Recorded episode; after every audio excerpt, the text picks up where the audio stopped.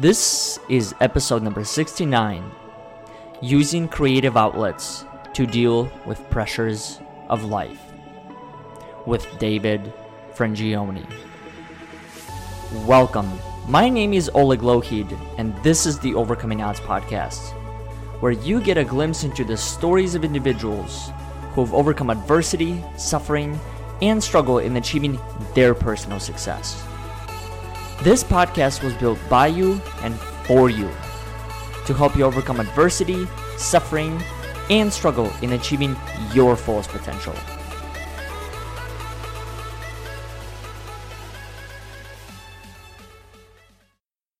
Before we get into today's episode, I'd like to make a brief announcement and invite all of our listeners to our upcoming event in New York City called Pain to Power.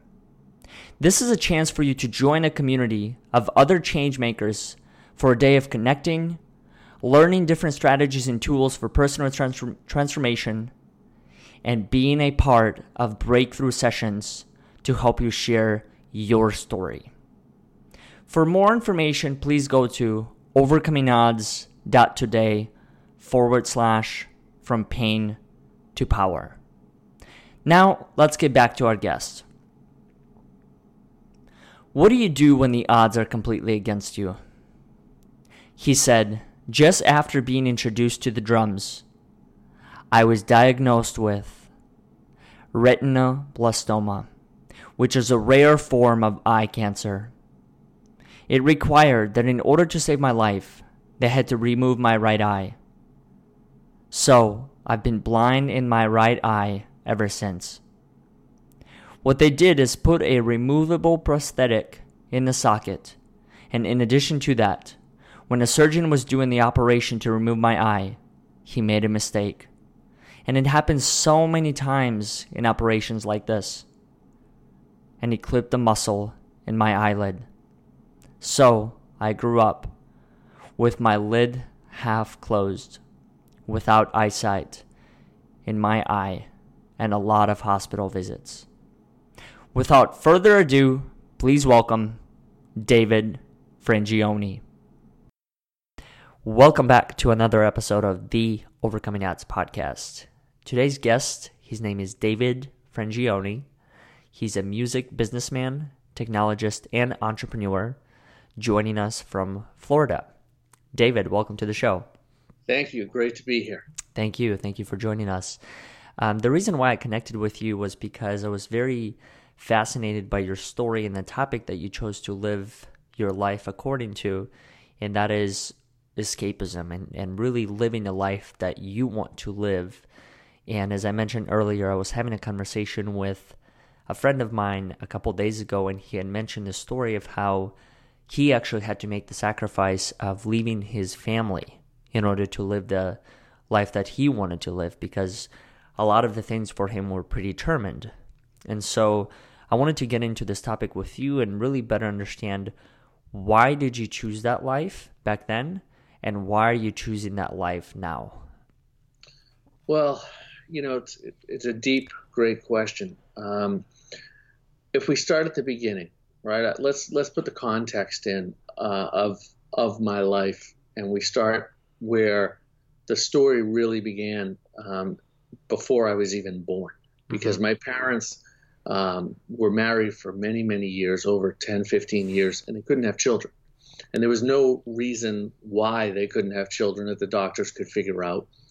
Then all of a sudden, my mom thought she had a tumor in her stomach. She went to the doctor, found out she was pregnant with my older brother.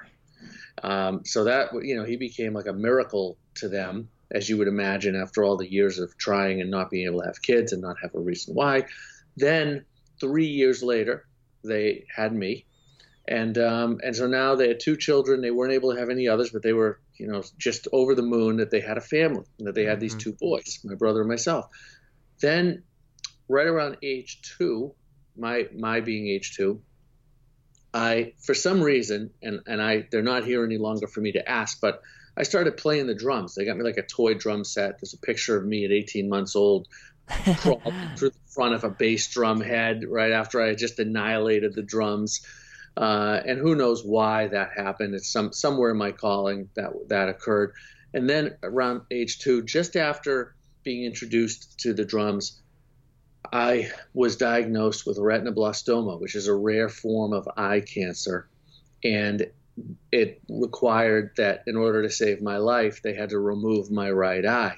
So mm. I've been in my right eye ever since. What they did is they put a removable prosthetic in in the socket, and in addition to that, when the surgeon was um, doing the operation to remove my eye, he made a mistake, um, and it happens sometimes in operations like this. They're obviously working very tight quarters, uh, and it's dark, etc. And this is 1969, and he uh, he clipped a muscle in my eyelid. So I grew up in my you know my really young years um, with a lid half closed uh, without eyesight in my right eye, and um, and a lot of hospital visits. And the bottom line is there was a lot of trauma, mm-hmm. and that trauma was new to my whole family. Uh, we didn't really know how to deal with it, um, and I had no, you know, awareness of just how deep that trauma really was running. But what I did, and this is where I think, you know, it's a blessing, it's the support and love of my family and my faith um, is I found music, I found drumming, I found collectibles. I don't, I can't tell you why because I'm five, six, seven, eight years old. I just know that I found them in a way that was so important to me. They were such an important escape, and they were relatively healthy outlets, right? I mean, mm-hmm. if we, fast forward through my life, I've never had a drink, I've never done had a puff of a cigarette, puff of marijuana or any kind of drug. So I have been completely clean living uh, of any of those vices, thank God, and even to the point where I haven't even tried them. So that's I impressive. Think, wow. I think well, especially being in rock and roll my whole life, mm-hmm. right? It's not by a lot of people who have uh, indulged in them. So I think that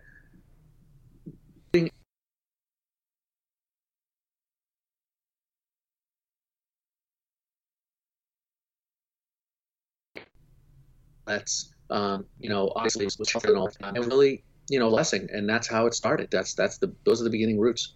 Mm-hmm. Would you say that a lot of those creative outlets were the primary ways that you were able to deal with some of the trauma that you experienced? Uh, the, well, absolutely. The the escape into those outlets were extremely important because not only did they fulfill a purpose that I wasn't even aware I had at that age, especially but they were very fulfilling, very nurturing. There was so much for me to learn all the time, so I never ran out of steps to take. So it was very self fulfilling in terms of, of kind of seeing as I went along that I was making progress and I was learning a lot and I was kind of it was just a lot of inspiration really, um, and that was you know that was extremely important. Mm-hmm. You mentioned earlier before we actually started recording the importance of making sacrifices. And, you know, as part of that, there are obviously various degrees of it.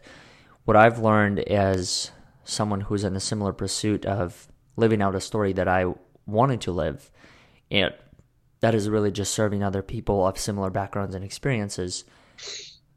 The question that comes to mind is what are some of the sacrifices that you had to make along the journey? Because I'm sure, as you know, there's no blueprint to the life that you chose. It's not like you can go on Google and say, okay, this is how you be David for the next 50 years. and it gives you a step by step process. So you, I'm sure you had to make, um, face difficult times as part of that. So how do you, how did you face those and where did you find the inspiration and motivation to really just keep going every single day and knowing that this is the life I chose and this is the life that I'm going to continue living regardless of what's in front of me right now? Well, uh, first of all, um, you know, my my whole life, I've I've always had a lot of faith. Um, in my case, you know, I've I believe in God. I'm I'm very much a believer in faith in the universe. Um, you know, that's always conspiring for us and not against us. Uh, but it has not been easy. You know, we had very, very limited means. I wouldn't call us poor, but I would call us, um, you know, working class, struggling. Mm-hmm. Uh, my parents saved, so they were always able to be in at least a place where we you know we had the necessities. We you know we had a home and we had you know heat in the winter. I'm from boston so it gets very cold there. Um, and you know we had we had one car and we you know was always used. You know my parents bought a $3000 used car. That was a big deal. So that's kind of the context. So i i grew up with um, having to imagine what a better life would look like not mm-hmm. that didn't have the love that I could ask for. I had more than I could imagine in terms of love and support.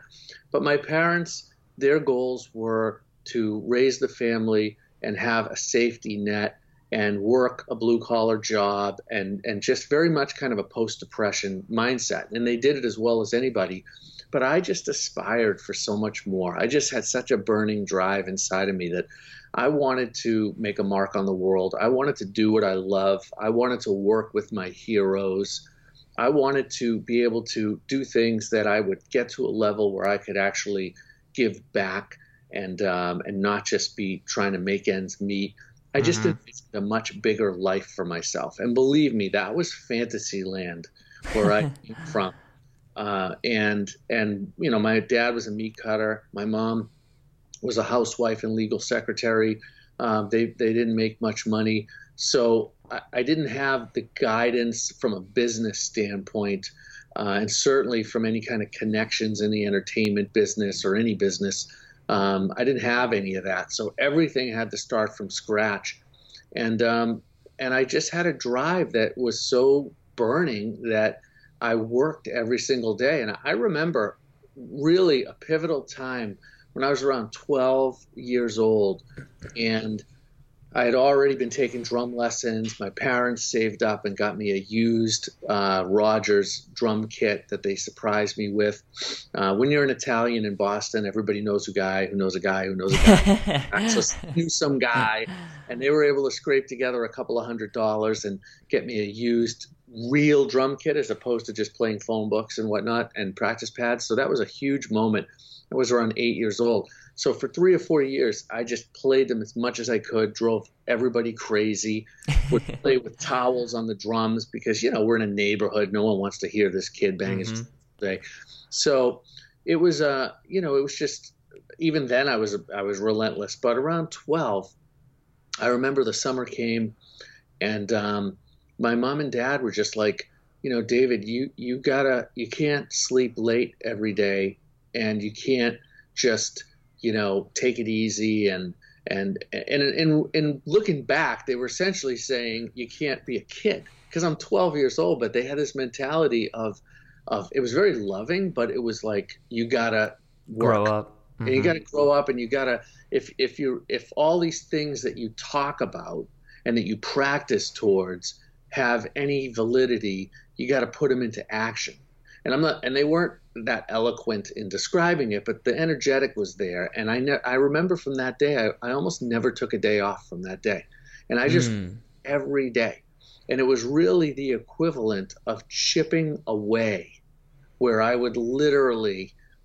just, you know, whether I was practicing the drums and trying to be a great drummer, um, and then started playing with bands, uh, and you know, just just worked at it every day. And then as my um, my life was going on, and I was just more and more and more and more focusing on playing, um, you know, with anybody who would play with me and starting bands and playing in clubs. I was booking the bands. I was 15 years old. I was in the bands into clubs that we weren't even supposed to be in because, you know, the, the limit then, I don't know, was 18 or 21. I don't remember, but it was much older than I was and I was doing the booking. I was putting the band together.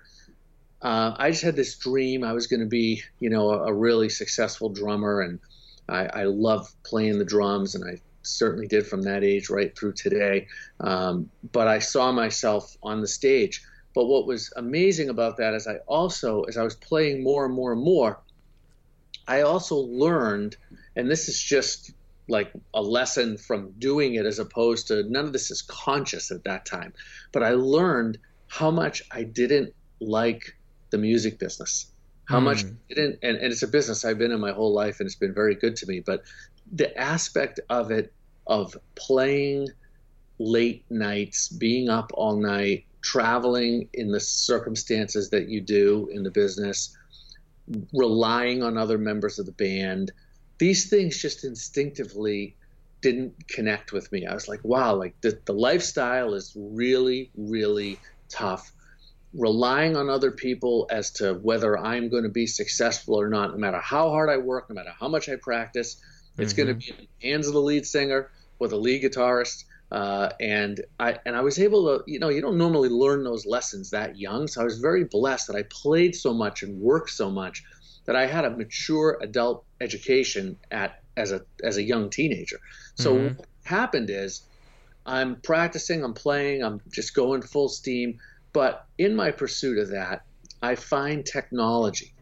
And technology in the early to mid 80s was very, very new. And it was being introduced as a component to drumming uh, that had, had never been previous to this on any kind of mass level, especially. And I saw, as much as I wasn't really into electronics to start with, I saw that this was a necessity if I if I was going to really walk the walk of mm-hmm. being a drummer. I needed, you know, to understand modern techniques. So I start pursuing drum triggering and uh, you know all kinds of things to do with with electronic drums integrated with acoustic drums. And I find in very in a very very short period of time that I love it like this is so fascinating this is this is like i was six seven eight years old old all over again learning drums mm. music but now it's technology and and the end point is infinite and i fell in love with technology fused with drumming and music in a way that ended up forming my entire life and career and that's chapter one mm-hmm. i want to take a step back and really identify the influencers that you had in your life and it sounds like a large portion of that was your parents. It was for sure. If you were given one word to describe either of your parents, what would that word be? Um, man, uh, selfless. Hmm. They were the most giving, loving, supportive people that you, you it would sound exaggerated if I told you even 5% of what they did for my brother and me. They were so loving and giving. And it wasn't, I'm not just talking about the, the, material sacrifices of making sure that we had an education and clothes and all those things. Mm-hmm. The love, the support, um, the, the wisdom, um, just having that security from your parents, and especially in my case where I'm battling all these other things as a kid. You know, I'm mm-hmm. like kids are making fun of me every day and calling me names, and you know, people don't really, you know, girls don't give you a second look because you look, you know, you your face looks different. Um, and and kids being kids, or you know, they can be cruel. And my neighborhood was a little bit rough, so you know, everybody's kind of always testing you anyway. Never mind if you have something a little off uh, physically. So it was a you know it was a it was a rough circumstance um, that they created a, an amazing zone that I could just really have my escapism. You think about we take we touched on it a little bit. I was a collector, right? I was mm-hmm. a baseball card collector. Well, how do you go to baseball card shows, right? They have these trade show baseball card shows all the time where you now they have them more often, but then they had them like, you know, once a month, once every few months. And you'd go in and be like this basketball auditorium and there'd be tables set up all around and you'd walk around and you'd look at all the different cards on the tables that people were selling or trading.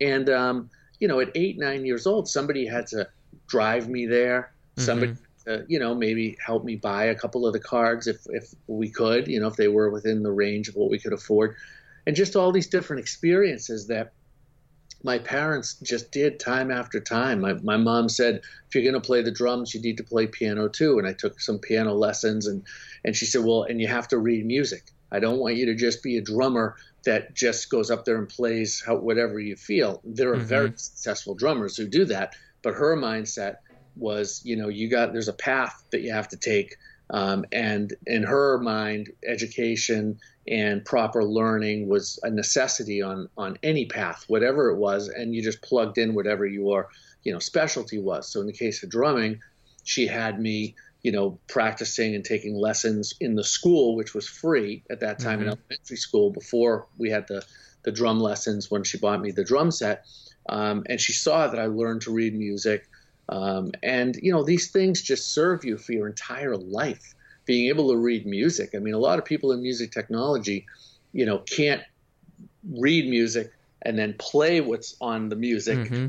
understand, and you know that these are these are specialties and and um, aspects of your uh, development that you know are unique, and so each lane that I pursued uh, was you know, and all of it being encapsulated within escapism. Each lane that I pursued, they were just very supportive of, not only by letting me do it and loving me through it, but by giving me guidance to say, okay, if you're going to collect cards, get the price guide, learn what cards are what, and like don't just go to the corner store and buy a bunch of packs. So hmm. everything had this this component to it that made me really advanced. And when that happens, you're pushing yourself to learn, learn, learn, because now you have some formal education and, and boundaries. So mm-hmm. it's like through a college course that you know that you're just always being challenged as opposed to they they knew that if I just went and said, okay, I love baseball cards, I'm going to go buy some packs and trade them with my friends and put them in the spokes of my bicycle, um, and you know they knew that that would just burn out and it wouldn't really fuel anything. So mm-hmm. they, um, you know, they gave me that guidance. So they and they did it at their own expense of their own life and time, and that's why selfless describes them so well because they had a choice to either keep doing their own life and letting the kids just kind of be, mm-hmm. or giving everything they had to their kids and saying, kids first, parents second. And that was just uh, the greatest gift a parent could give a child, and I'm eternally grateful for them. I love those points because, as you mentioned them, it's making me reflect on the relationship that I have with my parents. And I think two things that stand out to this day is a, is a lesson that my dad passed on to me so I, I was adopted at the age of 12 from Russia, and I came here. I didn't speak any English. I didn't know anything about this part of the world. And I remember one time we were sitting at our dinner table, and he we were solving a math problem, and he had said, "Son, never say you can't do something in life." And to this day, through everything that I'm going through, I always go back to that moment. Whenever something seems impossible, exactly whenever something seems like you can't accomplish it, it's like I'm going to accomplish it because I've done all the other times. And so it's with huge.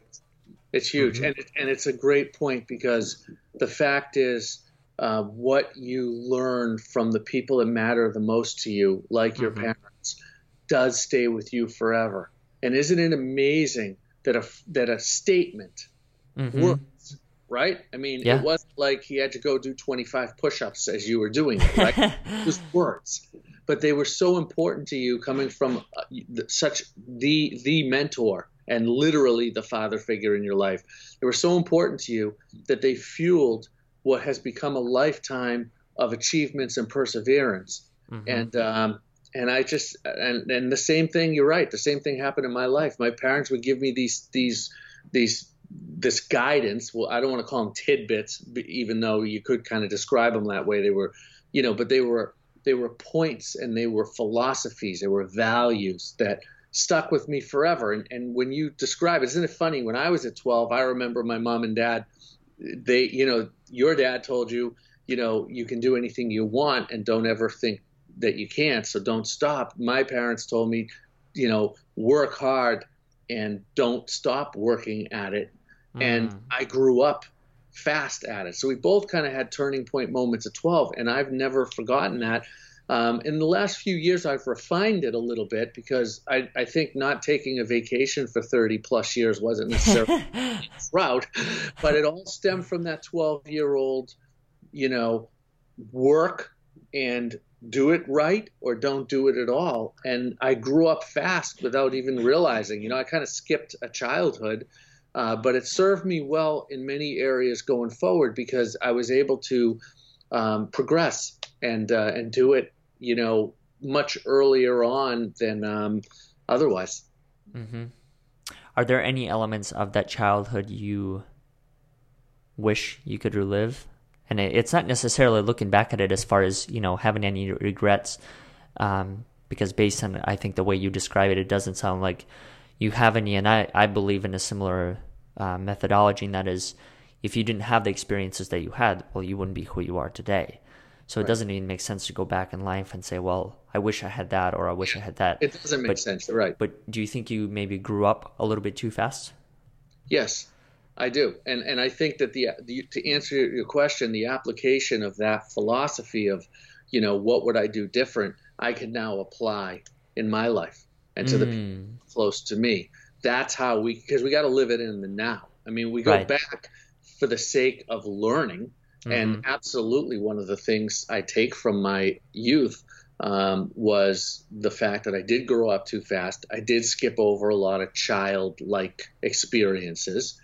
Um, and, uh, you know, there, there was a better balance than I had, you know, but that's, you know, the, it's part of life. If it happened, it wouldn't have, right? Mm-hmm. I mean, what happens, happens because that's what's supposed to happen. And I don't always know why in the moment. Maybe some things I'll never know why ever.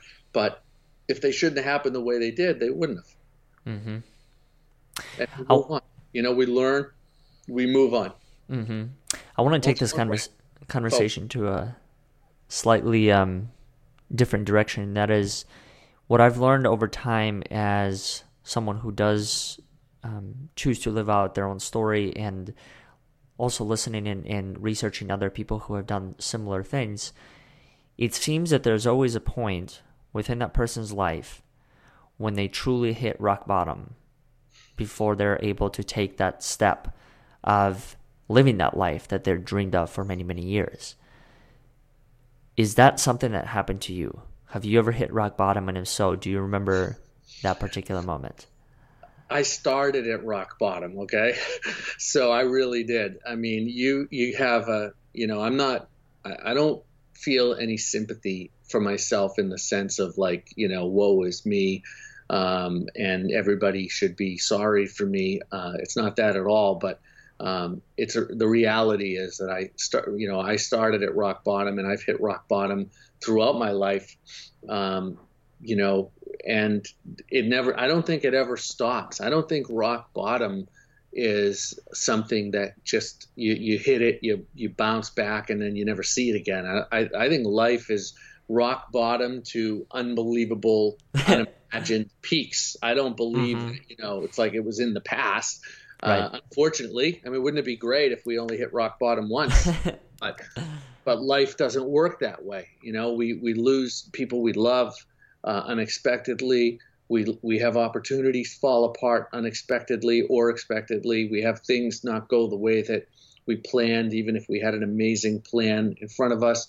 So, rock bottom is here to stay, unfortunately, uh, but so aren't un- unbelievable peaks and uh, and you know and goals being achieved. So, I, starting at rock bottom gave me um, a really kind of do it now. You know, the two things that that rock bottom meets isolated, right? Being a kid mm-hmm. trauma that really, you know, needed to find nurturing and, and spiritual fulfillment. And again, not knowing any of this at that age, just knowing inside how I was feeling, needed to find those things to stay alive and not mm-hmm. not be a drug addict or go to some other vice that just, you know, kept kept me, you know, going.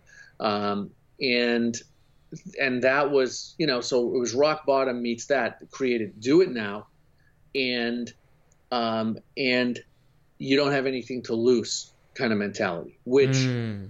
which is not the best mentality as you grow older and wiser you realize that you do have a lot to lose so you do have to you know you have to balance that again but when you start when you're at rock bottom you don't really have a whole lot to lose um, so you're more um, you know, if you're not naturally confident, um, mm-hmm. not naturally ambitious and outgoing, rock bottom tends to bring that out in people.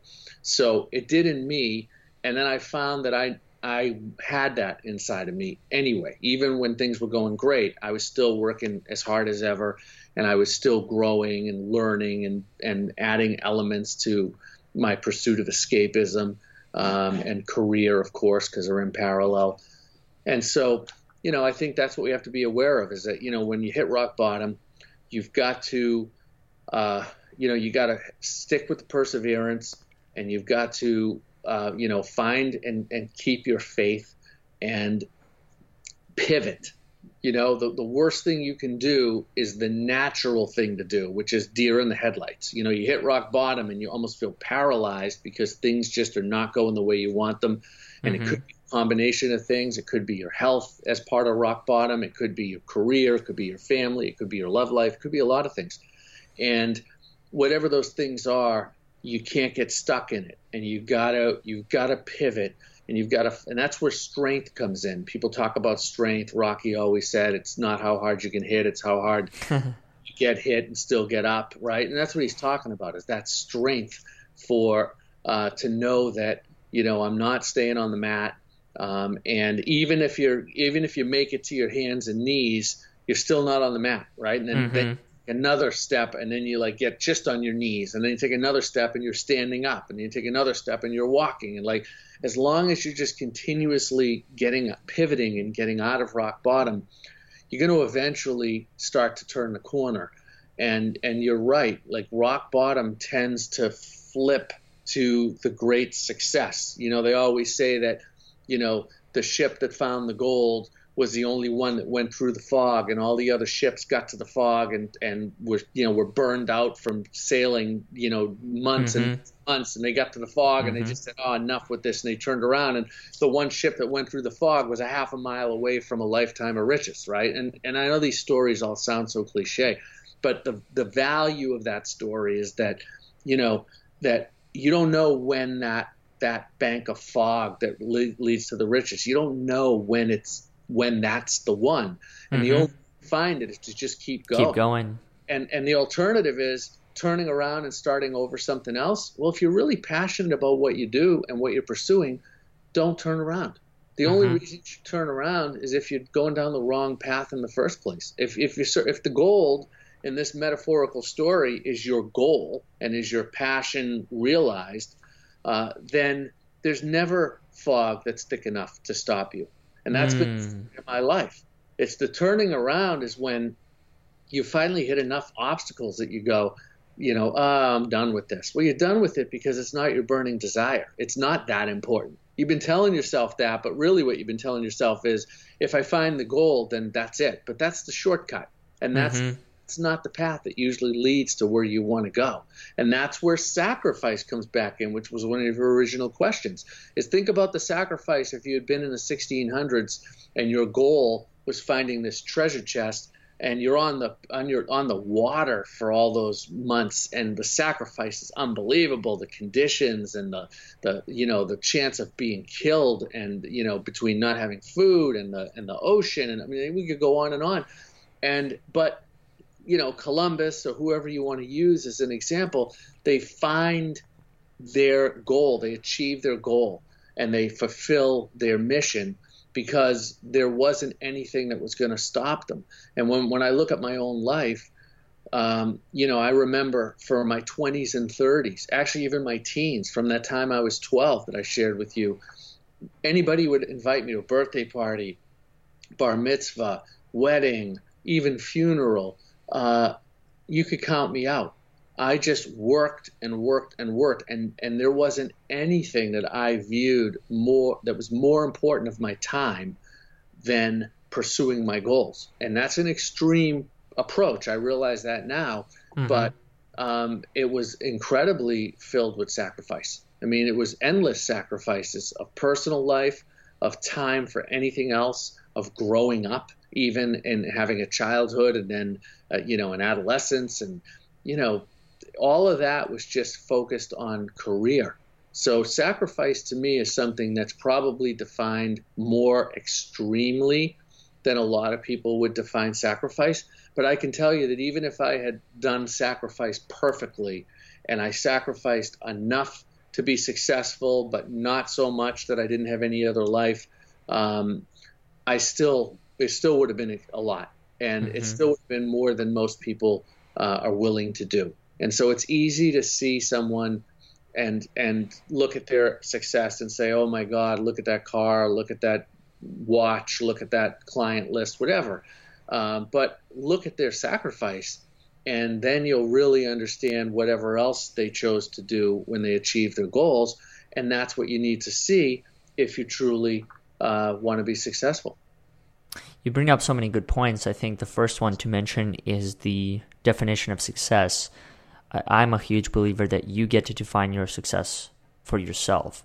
There's no um, scripture. There's nothing that says this is what it means to be successful. True. And I think I'm I'm very fortunate to be brought up by the parents that I have who have allowed me to really understand that you get to define what success means for you and you get to live that story. Right. Sounds like very similar to what you you've experienced in your life. And the other part when that you had mentioned is really just this mindset when it comes to facing adversities and um, channeling, your energy to things that you want to focus on. And that is uh, recently I've come to this realization that in life, I believe we always live in the lack of and the abundance of. I think it's always at an equilibrium. And so it all goes down to which one do you choose to look at? And what you mentioned as far as experiencing the adversity and the moments where you did hit rock bottom. I think when you come when you can come to a point where you can understand that okay, so this is and let it be what it is and then you move on with the vision of the future. You know, you mentioned pivoting and getting back up, getting on your palms, getting on your knees, getting on your feet. I think that's really what's important within that. And so as part of that, it just makes me think that you are absolutely right as far as there's not a single moment where you do hit rock bottom. I mean, I think if you continue to learn and strive for more as far as reaching that purpose, you're always going to have those humps because those are the learning opportunities. They're not failures. They're not moments where it said, okay, David, you failed. This is it. No, it's just an opportunity for you to maybe take a step back and reflect and say, well, what could I have done differently? And what can I do differently moving forward? What can I learn from this experience, really? Well, it's, yeah, it's, it's, it's something I've learned by doing it. So I know what works, right? I, am a big believer in evidence, right? Mm-hmm. So if I, if I experience these things and I make the pivots and I see the result, then I have the evidence to know that, okay, this is an approach that works. And uh, without a doubt, uh, you know, it's easier said than done. You know, when you're in the moment of rock bottom um, and that, that feeling of, of despair and that feeling of loss or whatever it is that, that's causing this, this feeling, mm-hmm. uh, it's really it's it can be really scary and overwhelming. Um, so you do have to stay focused on abundance. When you talked about lack and abundance, and you know you get the one that you spend your energy on, that's that's a really important point for people to take away from this conversation, because it people say it's easier said than done, but it's actually as said and done. Yeah. yeah. You you really what you put your energy into um, you know, will be what you're manifesting, whether you realize it or not. So the more you, you know, you focus on lack, the more lack you get. And um, so focusing on abundance is is important. And how counterintuitive that you're focusing on abundance at a point where all you see in front of you and feel is lack, mm-hmm. but it's actually what you know what's what you have to do that's how it's one of the ways of how you pull yourself out of it when mm-hmm. you say okay i'm on the mat I'm going to get on my hands and knees, like I'm going to take these steps. Well, a lot of people say, okay, well, how? Well, the first way how is by focusing on abundance and focusing on the things that that are driving you. You know, mm-hmm. is it mm-hmm. you have to get up and and feed your family? I mean, I remember my dad lost his job uh, when I was just getting into high school, and it was devastating. He had been at this job for 35 years, um, and there were all kinds of politics at his job and um, and they wanted him out because they wanted new people in. So they found a reason to get rid of him after 35 years. He lost his pension, he lost all his benefits, and he was delivering pizzas. And I was going around with him, helping him deliver pizzas in between practicing the drums and going to school and putting my bands together and selling baseball cards as the card king and all of these different things I was doing um, as a 13, 14 year old kid. And my family was so desperate. Like it was so devastating. My mom had to go back to work. She had to take two trains and a bus uh, to, to in the dead of the winter um, because my dad was doing his job. He couldn't drive her to work in downtown. It was far from where we were, so she had to take all this public transportation. It was hard as hell. I mean, it was really, really hard. And to watch them, what they had to go through, um, and you know, we, it just I saw how you know they just stayed focused on well, what was what was important to them, what got them off the mat. Because my dad was definitely hit hard and and and tumbled to the mat, and what got him up, and what got him, you know, because he wanted to support his family, and it was so important to keep the house and and stay alive as a family, and you know have not be out on the street. Um, that you know, he was delivering pizzas. Mm-hmm. And it was, it was, degrading. And he was a successful meat cutter. I mean, even though that sounds silly, but it was true. He was. He was like in in. He worked at a commissary for the government, and in his world, even though he didn't make a lot of money, in in that in the ascension of that field, you know, he had a good stable job, and to have the carpet pulled from under him, you know, that's what it that's what abundance looked like to him was being able to feed his family and not lose our house and mm. um, at a time when you know it was if he hadn't saved as they had and they hadn't sacrificed as much as they did for their children and for their family when that rock bottom hit um, and that was only one of many that we hit but when that one hit you know we would have been out on the street mm-hmm. so you know the, it's different depending on the circumstance, right? But you can learn from this example. Uh, even you know, you could be a billionaire that just lost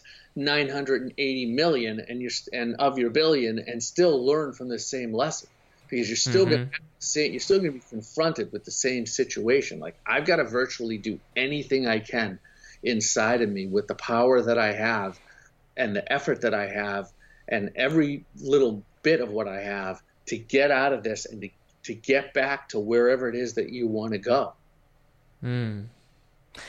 Final thought for today's episode, and that is who or what are you grateful for? Oh, man, lots. Um, my parents, my health, my family, um, and uh, just my wife, of course. Um, so, so many so many people along the way, so many situations. Um, but uh, you know that that would be the, the the key foundation for me of what I'm truly grateful for is is having the family that I had and have, uh, the health that I've been blessed with. Because since my cancer, um, you know, I've been pretty healthy. I had a big health issue this year with my back. I had to have surgery, but i am recovering from it. It's going well, thank God um, and it taught me a big lesson about taking your health and you know I had a good long run of good health and then you hit that and you realize just how important it is and how grateful you need to be for it every single day that you have it. Uh, and uh, and and my life and career you know I, I started with nothing. I was able to uh, pursue my goals. If I hadn't you know I dreamt in, in at eight nine years old, I was standing on my couch with a broomstick, pretending it was a microphone stand.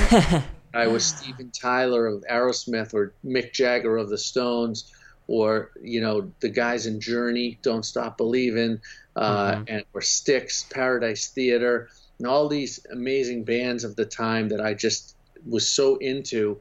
And and then in my career, I end up working with all of them and becoming close friends with them and, and impacting their lives and careers in a really meaningful way as they did with mine.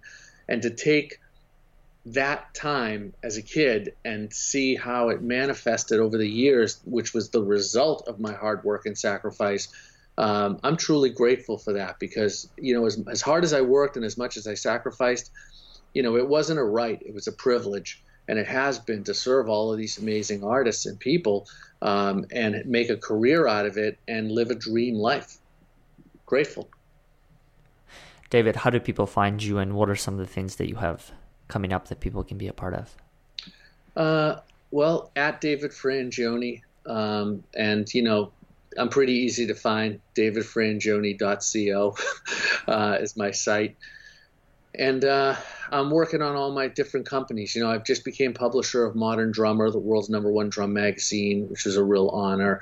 I have my all access IDA, which is inspire and develop artists, uh, which I work with up and coming artists and help them achieve, you know, unbelievable uh, goals that they have through all of my experience and connections. I have, of course, Frangioni Media and Audio One, which are the companies from which I build recording studios, home theaters, and uh, smart home systems at a very high level, including entire facilities on the pro and commercial side to home recording studios for artists and put their theaters and smart home systems together.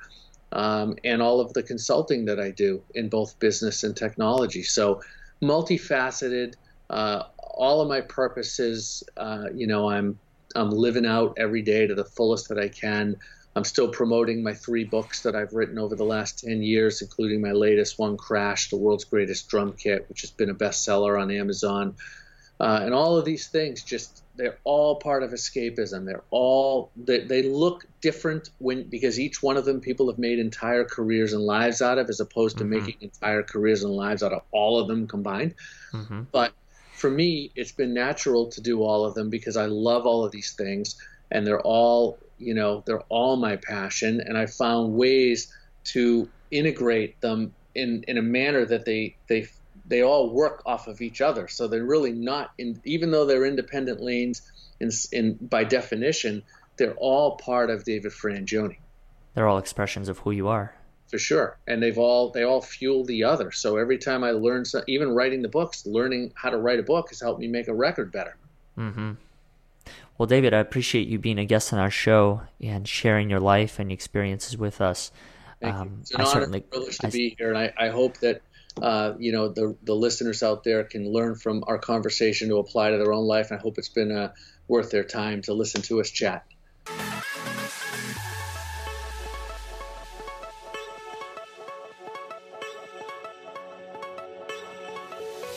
Thank you all for listening to today's episode. I hope you enjoyed it as much as I did. If you haven't done so already, feel free to subscribe to our weekly newsletter so you can receive all of the latest episodes, featured stand up and speak up stories, and ways you can be involved with overcoming odds. Once again, thank you for listening, and we'll look forward to having you next week.